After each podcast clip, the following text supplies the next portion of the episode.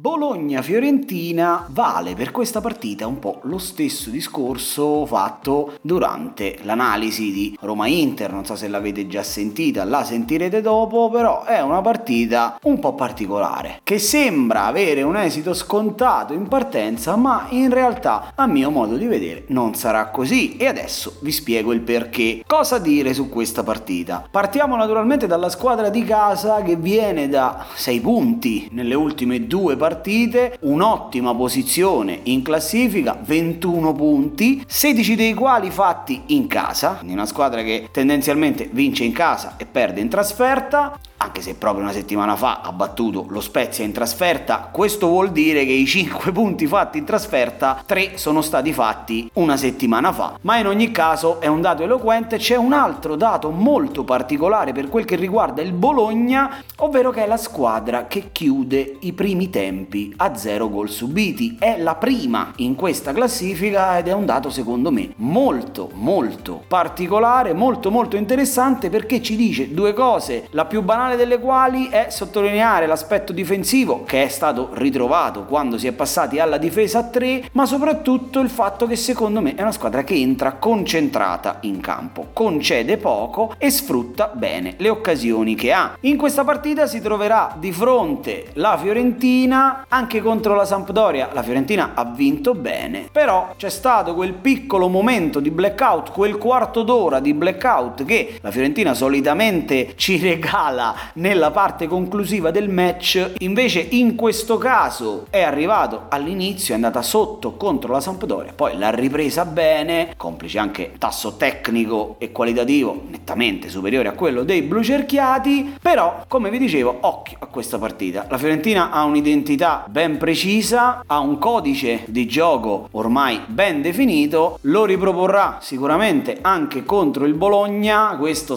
questa sorta di schema codificato però occhio a questa partita perché potrebbe nascondere delle sorprese. Il Bologna pagherà l'assenza di Arnautovic, sicuramente la fase offensiva del Bologna si può dire cambia radicalmente con e senza Arnautovic. Si dovrà affidare verosimilmente o a Barrow, che però abbiamo visto nel corso degli anni non essere a proprio agio quando si tratta di fare la punta centrale, o all'inserimento di Sansone da falso 9 o il centravanti di ruolo ruolo sarebbe Santander, ma non so francamente se verrà adottata questa soluzione. La Fiorentina dovrebbe riproporre l'11, pochissime variazioni, complici anche gli infortuni, cioè Castrovilli che è di nuovo out, ci saranno le solite rotazioni in attacco, è una partita dove tendenzialmente schierate i giocatori di entrambe le squadre perché potrebbero uscire un po' di bonus da questa partita, io parto dandovi il nome del calciatore sconsigliato che a sorpresa vado a prendere dalla Fiorentina e sto parlando di Cristiano Biraghi. In realtà molto amato dai fantallenatori, è un calciatore che piace anche a me. Quest'anno tra l'altro una fantamedia di tutto rispetto per il terzino italiano della Fiorentina, va però fatta una precisazione. È molto molto più affidabile ed incisivo quando si tratta di proporre che quando si tratta di difendere. In questa partita potrebbe essere messo in difficoltà dal 3-5-2 di Sinisa Mihailovic. Ecco perché valuterei tutte le alternative che ho in rosa prima di schierare Cristiano Biraghi. Il calciatore consigliato invece ce lo andiamo a prendere dalla Fiorentina, anche lui come quello sconsigliato ed è come sempre qui su un nome un po' a sorpresa e sto parlando di Lucas Martinez Quarta, l'archetipo del difensore sudamericano non troppo alto ma con un gran tempismo quando si tratta di anticipare o di colpire la palla di testa. È una partita partita che secondo me si giocherà tanto anche sugli episodi, sui calci da fermo. In questo scenario un difensore che va a saltare e che prende bene il tempo contro i difensori del Bologna che sono molto validi, ma qualcuno paga un po' in termini di altezza, potrebbe dire la sua in fase offensiva, oltre che regalarvi una buona prestazione per cui io in questa partita metterei senza indugi Martinez quarta.